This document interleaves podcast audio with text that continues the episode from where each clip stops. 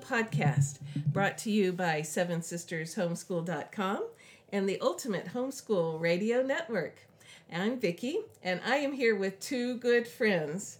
So, one is a mom friend, and one is a homeschool graduate, now a professional veterinarian friend. So, so this is my friend, Dr. Barb Varnell, and we've had Barbara on the podcast at least once before. Somewhere, Yes. we talked about gifted kids somewhere in Yes. the past, and then and doc, Dr. Sarah Varnell. so two doctoral mm-hmm. people in the mm-hmm. room with me today, and we wanted to talk about what it's like to be a scientist and also a follower of Christ, because sometimes in our you know American culture, it feels like those are kind of antithetical. Like you can't be a scientist and you can't be a Christian at the same time. And uh, so I thought it'd be interesting to get our stories. So I, I can remember one of the things that brought me to the Lord, besides the birds, which I, I'll tell my bird story one of these days. But I was a young biologist. Uh, I wasn't nearly smart enough to be a biology major, but when I was a kid in college, and I would listen to the our my biology professor and the the grad student that TA'd, and they would be in class, you know, debating different denominations of evolution. And I never knew there were different denominations of evolution. Like, you know, well, I think it was this way and this way. And uh, and I would be sitting there in the class and going, um, what about the second law of thermodynamics you know because to me that didn't make any sense and i was just as hippie i didn't believe in anything you know and so that really got me questioning so i thought so barb tell us about your scientist story and believing in christ story Okay. Um, well, I grew up uh, in a nominally Catholic home, didn't go through uh, to, to church much. So by the time I had hit college, uh, you know, I really wasn't, I, I was never following Christ, but I really wasn't that interested. So I got a uh, bachelor's, master's, and then a PhD in polymer science from Penn State, and then came to work for DuPont. And God had a plan because He put me in with a group that had a number of Christians in it. At And- at DuPont. At DuPont. And we, you know, they ended up witnessing to me, and eventually I realized that I had a lot of head knowledge about God, but not heart knowledge. And I, you know, bent my knee and, you know, acknowledged Jesus as my Lord and Savior. Um, then the first thing that I did is I again growing up Catholic, you know a lot about the Bible, but I really wasn't encouraged to really read all of it. So I decided to read the Bible from start to finish. And again, being the scientist, it was kind of like, well, this is either I believe it or I don't. So if I say I believe it, then I believe everything. So it was very logical progression for me for reading the first three books of Genesis to say, okay, God did it in seven days. That's fine. And but it was exciting then to find resources like Institute for Creation Research, Answers in Genesis, and other groups that actually had the scientific basis for, you know, that there is scientific evidence for the way that God created.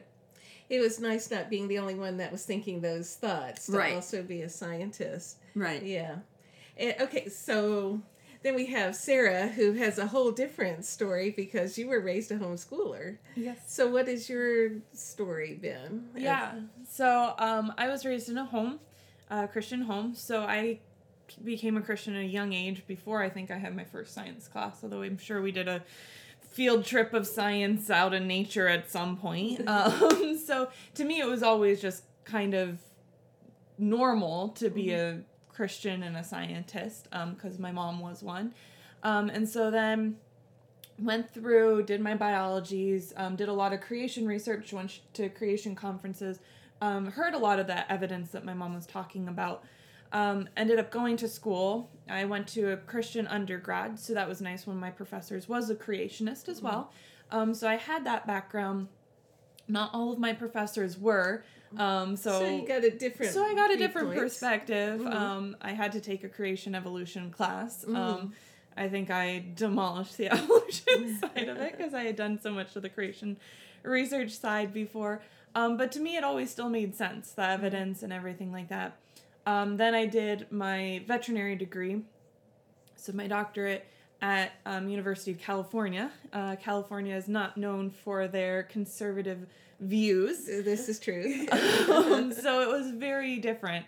Um, none of my classmates um, that I know of were really truly creationist Christian. Um, I was pretty much one of the only ones that went to a pretty much straight Bible believing church. Fortunately, my church did believe in creation out there. Um, it was rare find, and they actually did have some professors and stuff like that. So uh, that was really nice and encouraging. But I did get a different um, perspective of what kind of people see it as, um, and uh, kind of looked down upon, um, and not believed or thought that you were a serious scientist if you believed it. Um, they were kind of like you can either be a Christian or you can be a scientist, but you can't be both. And if you call yourself a scientist, if you're a creationist, you're just a pseudoscientist, um, which I don't believe Yeah. because I Clearly, still, yeah. clearly I still believe in creation. I still think there's lots of evidence. Um, every time I went through my degree, I chose it one because I love it, but also because I see God in everything I'm studying. Mm-hmm. Um, every time we were learning about the intricacies and oh, this one um, DNA molecule changes, and it changes and it's a life and death thing. I'm like, so how did that even evolve? like, if we know that one tiny change basically means death, like that makes no sense in an evolutionary progression that you could actually have that no matter how many random changes or time you give it. Like it's just too detailed, too complicated. And the more you learn about it, the more you're like, oh my goodness, this is really complicated. And then you think you've learned everything and they go to another level and you're like, okay, so that's even more complicated. So for me, I just, it's an encouragement every time I look at something and see something and I'm like, yeah, God made that and it's so incredibly complex. it, it's it really is I as far as and I'm I'm not a PhD scientist, but one of the things that that I have learned over time as a counselor, we have to keep up with the, the neuroscience as much as our little pea brains will do, and just knowing how important methylfolate is to survival. You know, like that's like how how does that evolve? You know, like if our brain can't make serotonin unless it has methylfolate as part of the process of serotonin formation, and that that that and we just magically evolve from one place to the next with serotonin producing brains. So mm-hmm. yeah, it doesn't bother me at all to believe that God had to whip that up. So. Yeah. All right, so uh, Barb, what is it like for you to be a creationist and a scientist? Um, I don't see any problem with it. I think that in some respects it's easier to be a creationist as a, and a scientist than an evolutionist and a scientist because to me so many evolutionists have to ignore things like you and Sarah have just been talking about. And I'm finding, and, and I love to read uh, people's biographies of how they came from being an evolutionist to creationist. And most of the time, the admission is I never really thought about the evidence. Uh, I just I learned it and it made sense on an upper level, but when I really looked at it, it didn't make any sense. Um, I remember reading in particular a um, uh, a uh, biography of a dentist who said in dental school he had learned that fish scales evolve uh, into teeth or teeth into if I get think fish, Fish fish scales into teeth. And he said that made sense until one of my students, who was a Christian, actually asked me how that could happen. And he said it took three years of really pondering it before we realized it couldn't. And that's really what be, where he became a creationist because he said when I really looked at the evidence. And it's exciting to me to see there's groups even that are non-Christian that are um, anti-evolution because they said it just couldn't happen. There's there's so much out there that uh, the whole idea of intelligence, the whole inf- idea of information, that just couldn't happen from an evolutionary perspective. So so scientists are even coming coming into this even from a non-Christian perspective, saying that this doesn't really make So- any sense. needed some divine intervention Yes. for these things to happen. Yes. Mm-hmm. So, Sarah, what is it like for you to have gone through a secular college and the, you know the best vet school in the country, and you're successful and you have a career. So your being a Christian, you being a creationist did not stop you from being successful to get through that all the hoops you had to jump through. What what has that been like for you doing that process?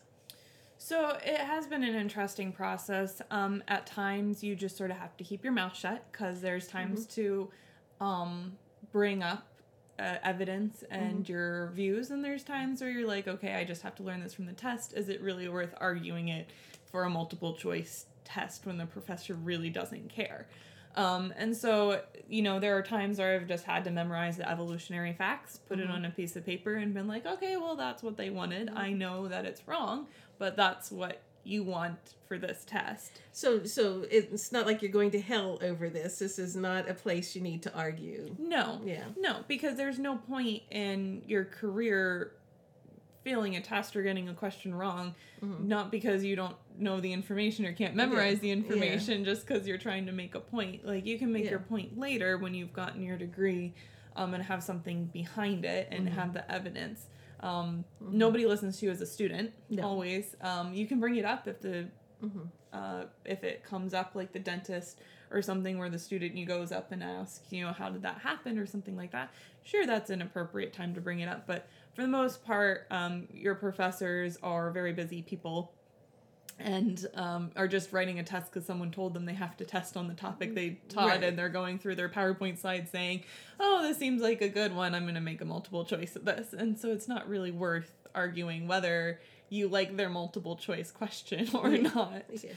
So really, it, you need wisdom on when there are times to discuss your other beliefs, yeah and uh, and when it's times that this is not important. Yeah, and there were times where, especially more in undergrad, with some of my professors, I said um, weren't creationists, although I had one that was.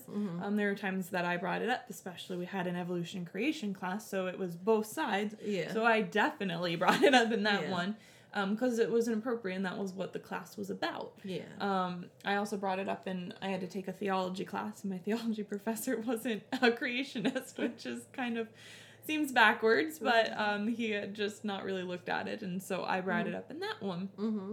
Um, but again, for multiple choice test questions, one PowerPoint slide out of 200 that the professor lectures, they're not really, they're pulling it out of a textbook half the time. Yeah. So it's not really their area of interest or research half the time. It's because they were told they had to put an embryo development test question on the test, and they're like, okay, well, I'm pulling it from this slide that was from this textbook. Yeah. Um, so a lot of times, um, I didn't get a lot of evolutionary questions Mhm. in vet school. Um, as I said, there might have been one or two, and at that point, you just are like, okay, well, that's you know that was presented Yeah. on the slide. That's what they want. That's the answer they'll get. Um, but it wasn't usually focused on too much, which was kind of interesting. Yeah. So that it.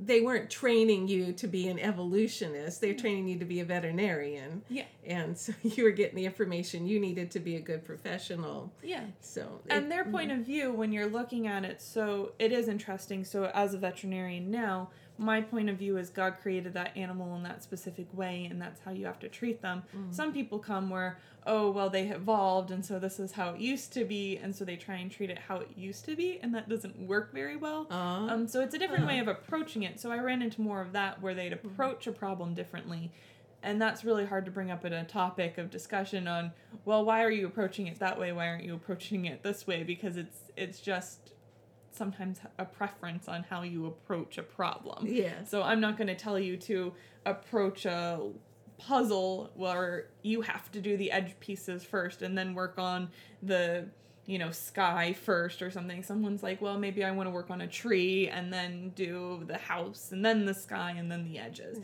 like it's not There's not one right way no. to do something. and there maybe their basis is flawed that their mm. evolution but it's not a easy way of bringing up hmm uh, the topic of creationism so So you're you're finding that as you go, you need to follow how God's leading you, and uh, it takes a fair amount of savvy to do that. Yes. Yeah.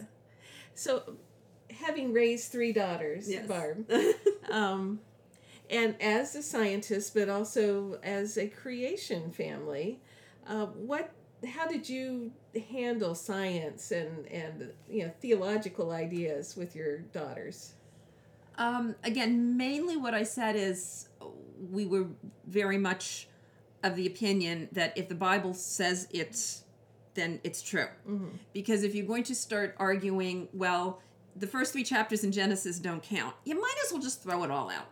I mean, you know, it, it's kind of, you know, God, it's the same thing with Jesus. Jesus said either believe who I am or not. Yeah. You know, So it's it's not this and half- choosing It's is not, yeah. yeah.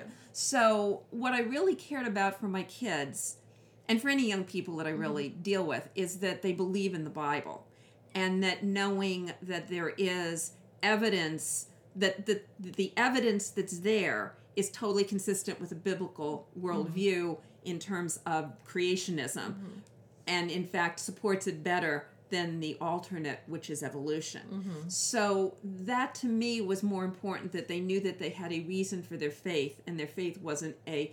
I mean, in some respects, our faith is blind in that we can't see God, Right. but we can, can certainly see evidence of God, mm-hmm. just like you know Paul said in the book of Romans, mm-hmm. and that's really what I wanted them to see.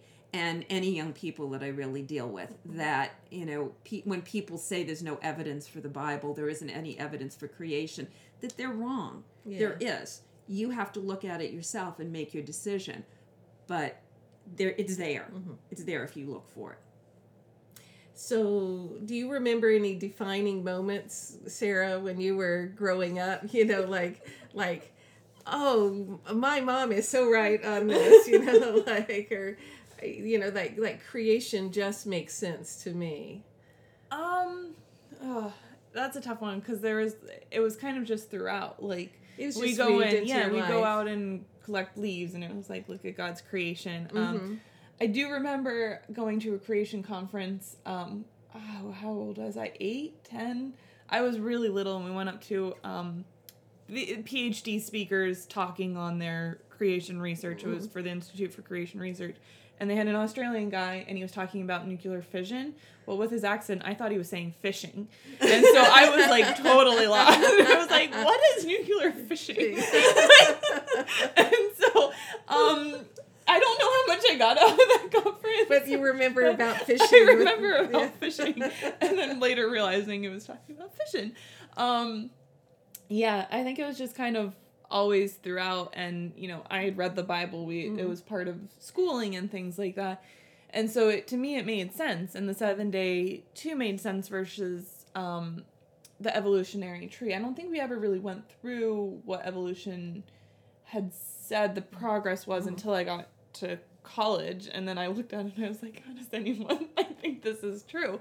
Um, I mean, you saw some of that with we went to a lot of museums, a lot Yes. of zoos, Yes, I a lot saw- of things. So yeah. you kind of were. I was aware of it. I hadn't ever had it officially, like the whole timeline and the um, dates, the Cambrian explosion, and all of the terms, I guess, that would be associated. I saw it in museums and zoos and stuff like that.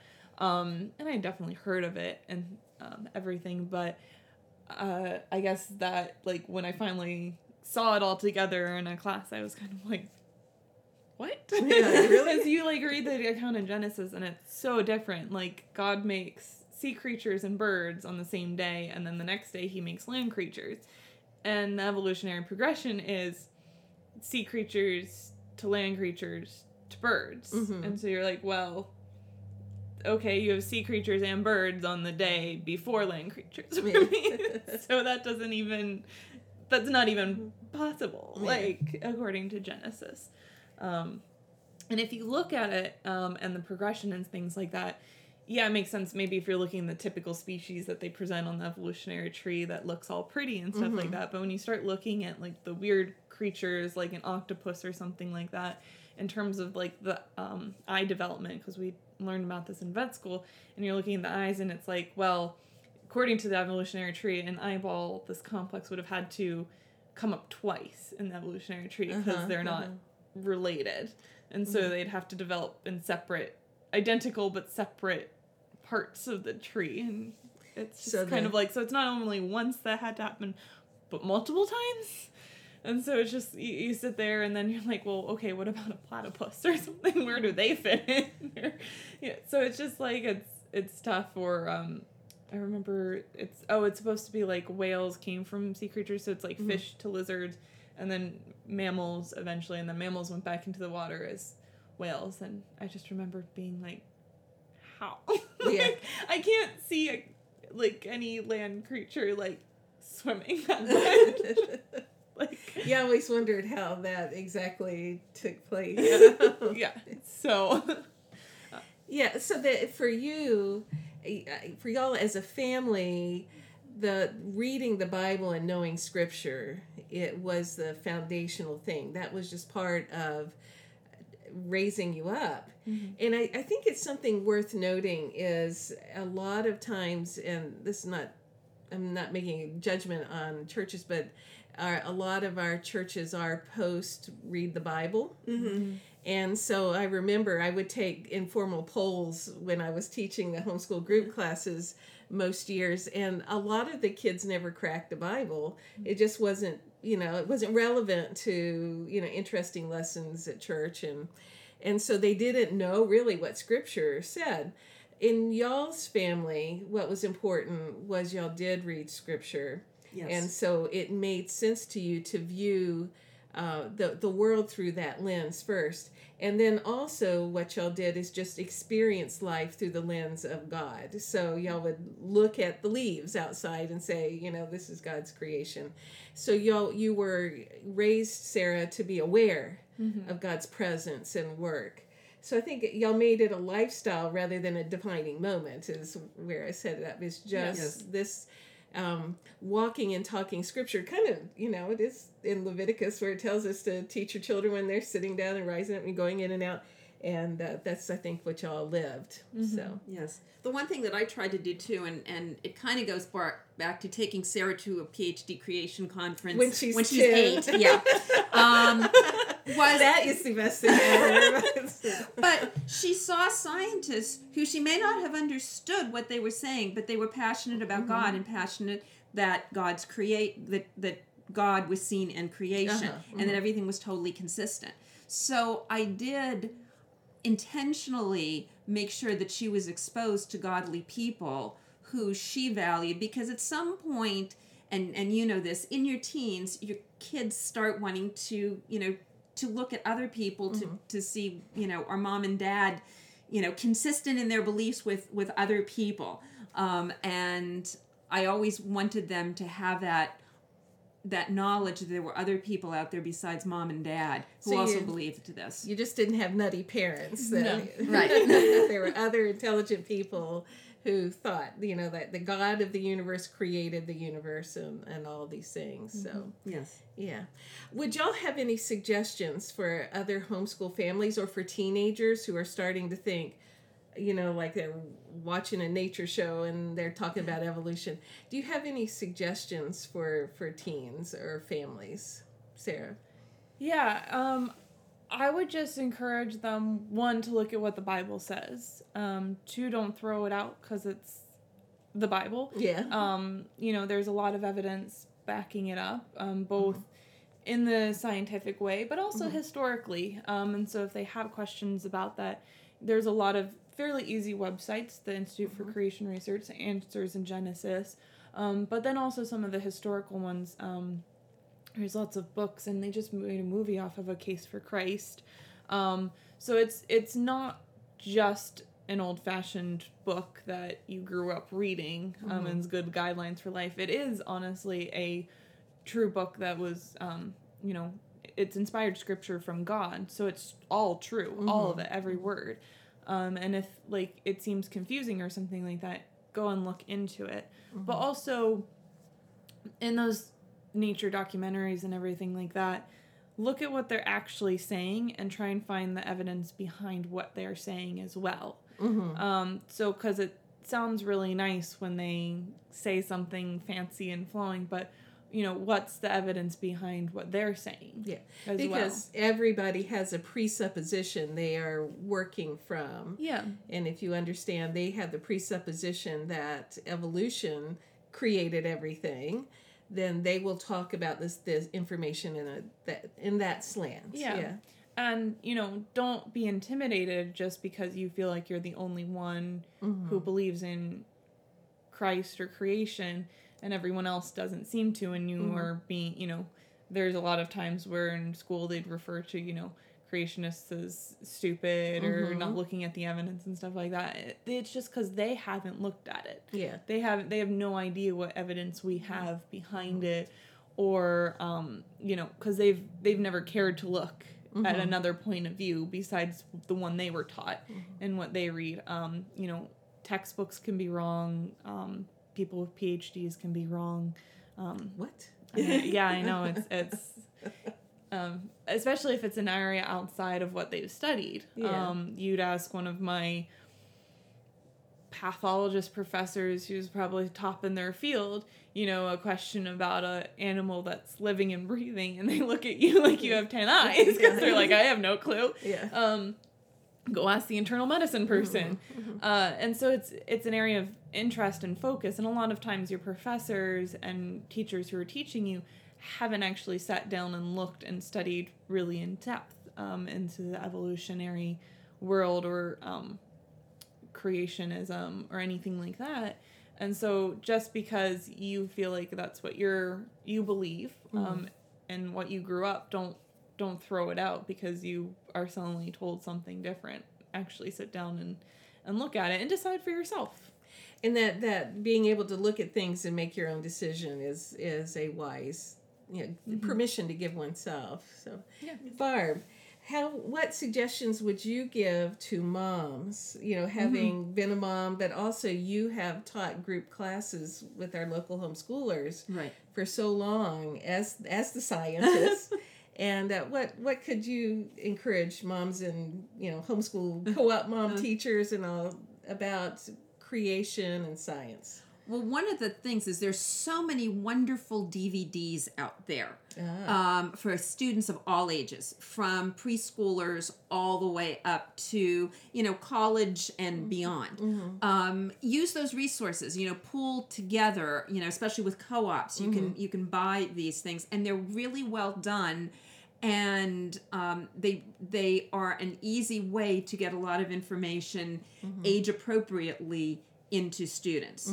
Um, and the students are used to video and it it gels well with them. So then they can go and look then on websites and read or books. But I would suggest one of the one of the best ways that we've seen is really using DVDs. And I've used DVDs, you know, with my kids a lot. May- maybe i'll get in contact with you and get some links from you and put in our show notes Oh, for sure. some of your favorite resources and then if i could add that if you help kids learn to think Yes. So, uh, one of the things that we have been blessed with at sevensistershomeschool.com is um, Dr. Gerald Culley Ah, yes. uh, has taught apologetics to our local kids. And he was the classics professor at University of Delaware until his retirement and uh, sometimes after his retirement too. And he loves to help young people think ap- apologetically about our faith. And he created some PowerPoints eh, with voiceovers just talking about scripture and apologetics and how to think and archaeology and science Yes. and uh, and he gave them to us free so that young people could have access to that.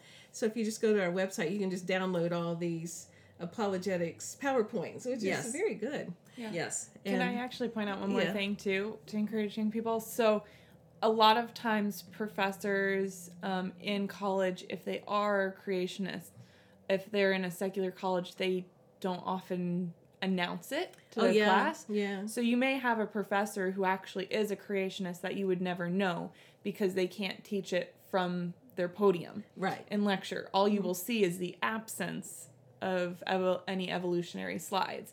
Um, the ones that are for evolution and stuff will proclaim it loudly from Yeah. their their teaching podium, but you will have professors who can't share it openly. Um, Yeah, so just because you don't see them Mhm. doesn't mean they're not there. that that is a very good point. And also, um, you can be a Christian and not be a creationist at the same time because you know if we follow um, you know like the Romans road or Yes. something like that you never see and you believe in creation as part of the the thing. So I just want to bring that up because one of my very best friends is a professor and she's a biologist and she's all chill with evolution. It always mystifies me. Um, but anyway, I don't want to freak anybody out that way. But I, Yes. you know, for, you know, when we look for us, when we look at the evidence that's out there, and for me, just like I mentioned birds, you know, just looking at birds, they make no sense evolutionarily. and uh, that's, to me, that's, you know, like God made all these different kind of birds and there's no reason for that. And so I believe that God created, and I believe foundationally from Scripture, I believe that 1st Mm-hmm. So I think we, you know, we've raised our families in that immersion, and I, I think it's very restful to be able just to let God be the creator. So Yes. anyway, um, so we'll put links in the the show notes of any resources you guys have.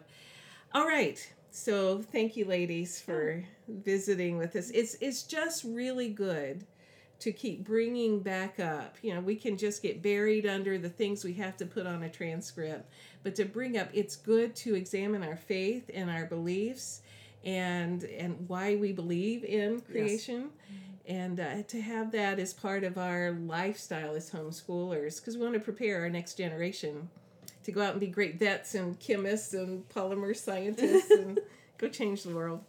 All right, well, thank you. And this has been the Homeschool High School Podcast brought to you by Seven Sisters Homeschool.com and the Ultimate Homeschool Radio Network.